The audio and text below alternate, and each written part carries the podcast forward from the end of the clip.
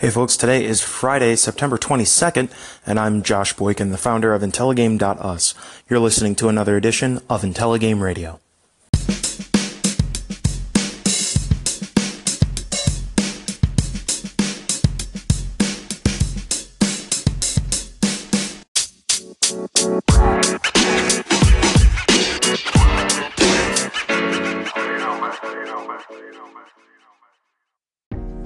Hey folks, we are going to start today with a discussion about Orwell, the game that we've been streaming over the past few weeks for Let's IntelliPlay, our Thursday weekly live stream series. Now, to quick recap, Orwell is what I kindly call a government surveillance simulator. We are using a system called Orwell to digitally scour the internet to attempt to find terrorist threats against quote unquote the nation uh, which is the name of a country, a, a, fictional country that feels a bit American, but maybe a bit UK, and it's an interesting hodgepodge. The point of the story, though, is that our role as users of the Orwell system is not to actually act on threats, but to funnel information about threats over to a handler. That handler can only see the information that we have given them and then acts according to what they feel is best on the segments of information we've provided. Now, we got to the end of Orwell's five episodes yesterday, and the game not only left me with thoughts about government surveillance and all those kinds of things, but also about the way that I play games. You see, Orwell becomes uh, about as heavy handed as one would expect a game called Orwell to be named. Uh, though there is a little bit of ambiguity about how one might feel about government surveillance in the first couple of episodes, it starts to make a pretty hard turn in the middle of episode 3, and by the time the fourth and fifth episodes roll around, you definitively know where the creators of the game stand in terms of surveillance. But what I thought about even more than the implications of what global surveillance means. We can have a discussion about that later. Um, but what I thought about was particularly the role that I played in Orwell. You see, the decisions that you make, the pieces of information that you decide to either give to the handler or not, affect the way that the game plays out. And without any spoilers, by the time you reach the end, a lot of your decisions come to fruition, whether you've made them passively or actively to support the system or to otherwise try and stand up against it. As I was playing the game, I remember early on saying something akin to, well, we're playing a character who is hired by this system to use the Orwell system, so these are the things that we should do. And I played the game with this mentality of, well, I guess if I'm here, it's my job to report this, I should report this. Well, there are a number of consequences that came as a result. And by the end of the game, when I wished that I could have taken a particular action, some of those doors were closed to me. And I also, it made me think about playing LA Noire. Some of the decisions that I made while playing Cole Phelps, who I knew is a dirty, rotten, terrible detective, but those decisions weren't Cole's decisions. They were my decisions as the player holding the controller, playing the game. Yes, there are things that happen and they're inherent to a game's design, but we also get to make choices in those games. Do I decide to give all the information about a particular character in the, in Orwell, regardless of whether or not it is germane to the specific situation? Do I decide to additionally interrogate a little girl who has been the victim of sexual assault uh, in LA Noire? Asking myself about what Cole would do or what this random character in Orwell would do, those questions aren't good enough because it's not about what they would do. It's really about what I would do. And as the one holding the controller, I have to bear some responsibility for those actions moving forward, I want to make sure that when I am streaming, I'm setting a good example for what I would hope to see in games and the actions that we would take as a whole. So I'm going to try and make a more concerted effort to not pass the buck, to not say, oh, well, it's the design of the game, because that's what happens in real life too. Whistleblowers and other people who are placed in dangerous situations have to make the call to step outside the bounds of their responsibilities to do what's right. And hopefully we can do that in games too.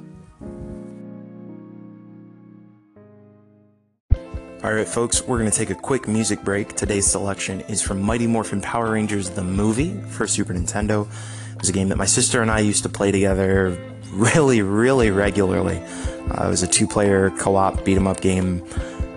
It kind of holds up over time. It's, yeah. Anyway, after the break, we will go ahead and take a call in and then we'll have a quick mini review on Destiny 2.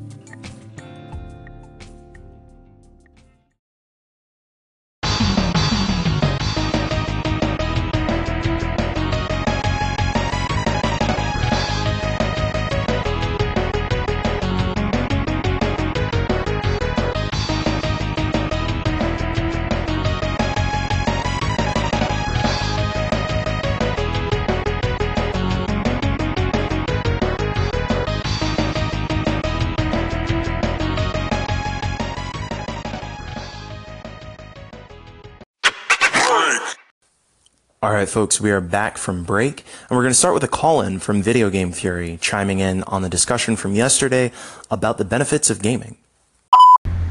Hey man, I always think it's interesting to ask about what are the benefits of gaming. Uh, it's always a good reminder to really think through what that is.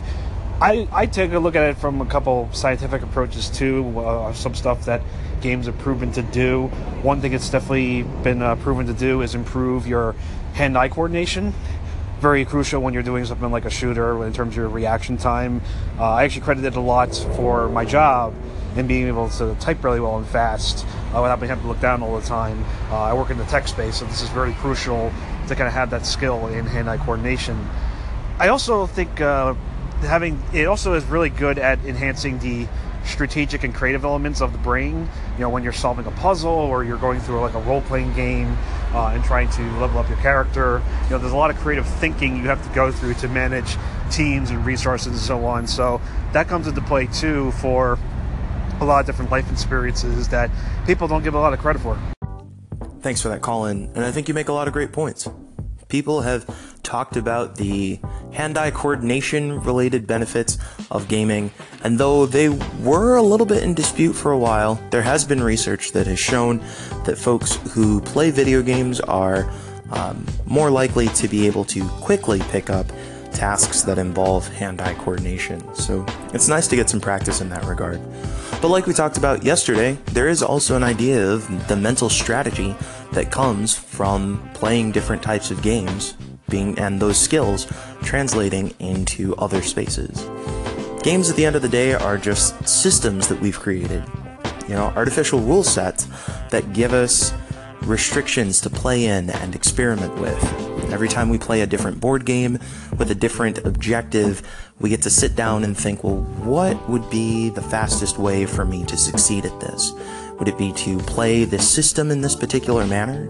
Is it to try and work these particular players against each other? There are any number of ways that we can be dealing with exactly the same group of people and be dealing with completely different strategies just as the very nature of the system that we're using to interact with them in. And that doesn't just apply to games, it also applies to work. It applies to personal relationships, whether they're familial or romantic or otherwise. So I think that there's a lot that we can learn uh, mentally and sometimes physically through games. Uh, and I, I, guess when it comes to action, to physical sports, uh, there's a lot more to learn physically there as well. Anyway, thanks for your call in. And don't forget that if you are interested in contributing something to the discussion here on IntelliGame Radio, you can use that call in button here on Anchor, uh, Anchor FM. If you don't have the app, you can download it from Google Play or from the iTunes Store, wherever you get your mobile apps. And also, if you don't use those but want to go ahead and still contribute to the conversation, you can go ahead and jump into social media at facebook or twitter.com slash let's intelligame. Reviews aren't typically something that we've done a lot of here at IntelliGame, but over the past few weeks, as I've thought about ways to make sure that IntelliGame is serving its community well, I've thought about, well, if we have opinions about games, perhaps folks would like to know about those earlier rather than later. Maybe not as a way to say, go buy this game, but even just, should I spend time playing this game eventually? Or what are some of the ways that you think that this game is important or impactful? So, uh, we're going to spend a little bit more time on reviews. I hope that you swing over to the website, intelligame.us, and check out the review that we posted last week for the first episode of Hiveswap, which was written by Julia Alice of Great Depression Games. In the meantime, I'm going to give a quick mini recap of my experiences with Destiny 2 here on IntelliGame Radio. So, the original Destiny, Destiny 1, over the three years of content that were released, I have to say, was a very wishy washy experience for me. The gameplay itself, the mechanics were super tight, and the gunplay is some of the best that I've played in a first person shooter. However, what keeps me coming back to a, uh, to a game, particularly one that is aiming to be a massively multiplayer online game, is its story. And where Destiny set up this grand world uh, that takes place apparently in the future, where guardians are gifted with the Traveler's Light that allows them to uh, continuously revive and fight against these scourges and menaces to society. Really just was super lackluster. Destiny Vanilla was almost devoid of real story content uh, integrated into the game, and the Taken King and the Rise of Iron expansions brought in more of that but not really enough to make it feel solid. Destiny 2 basically says all the things that you didn't like about Destiny 1, we've fixed. Over the course of the past three years, it seems fairly evident that Bungie has listened to its community, and so it has made it easier for you to pair up with other players uh, so that you can go through and do more difficult content together. It has increased the customization that you have for your particular characters. Um, and for me, the high point is that they have really focused on story and character development. Over the course of the roughly 10, 8, 6 to 8 hours that it took for me to clear the main campaign, I found out the story of Ghaul, a uh, member of the Cabal who basically invades the Guardian home territory, tears everything up, and is fighting for the the light, the approval of the traveler, which is essentially a god allegory in the world of Destiny. And so you have this story of this villain who is searching for the approval of this figure, and instead of, of trying to take power, um, he's trying to gain the acceptance of power, even though he is not the chosen one. It was an interesting discussion that I had with a friend of mine last night, and I think that the implications of that discussion are also very interesting. Beyond that story, there's still plenty of content to explore, tons of weapons to unlock. It is a loot driven game, so of course, as you're going through and taking out enemies, you are grabbing new guns and new armor and constantly respecing. The multiplayer uh, combat is a lot of fun. They've introduced a couple of new game modes. One of them actually feels a little reminiscent to American football. Um, but overall, I feel a lot more excited to see what Destiny 2 has to offer over the next few months and into its coming expansions. It's one of the few games that I've actually contemplated buying a season pass for, though I probably won't do that and I'll just wait for the expansions to come out and buy them as they come. For a more in depth review, you can keep an eye out at intelligame.us, where we'll be posting something over the next couple of days. But in the meantime, I would say that if the original Destiny was fun to you, but maybe there were a couple things that didn't quite hook you, Destiny 2 will probably fix a lot of those issues, and I'd recommend giving it a shot. If you just didn't, flat out didn't enjoy Destiny, uh, Destiny 2 probably is not going to do anything that pushes you over the edge into I enjoy it territory. Anyway, that's going to wrap up IntelliGame Radio tonight. I've been your host, Josh Boykin. You can find me on Twitter or Facebook at Wallstormer. You can also find IntelliGame at Twitter or Facebook.com slash Let's IntelliGame. Until tomorrow, keep IntelliGaming.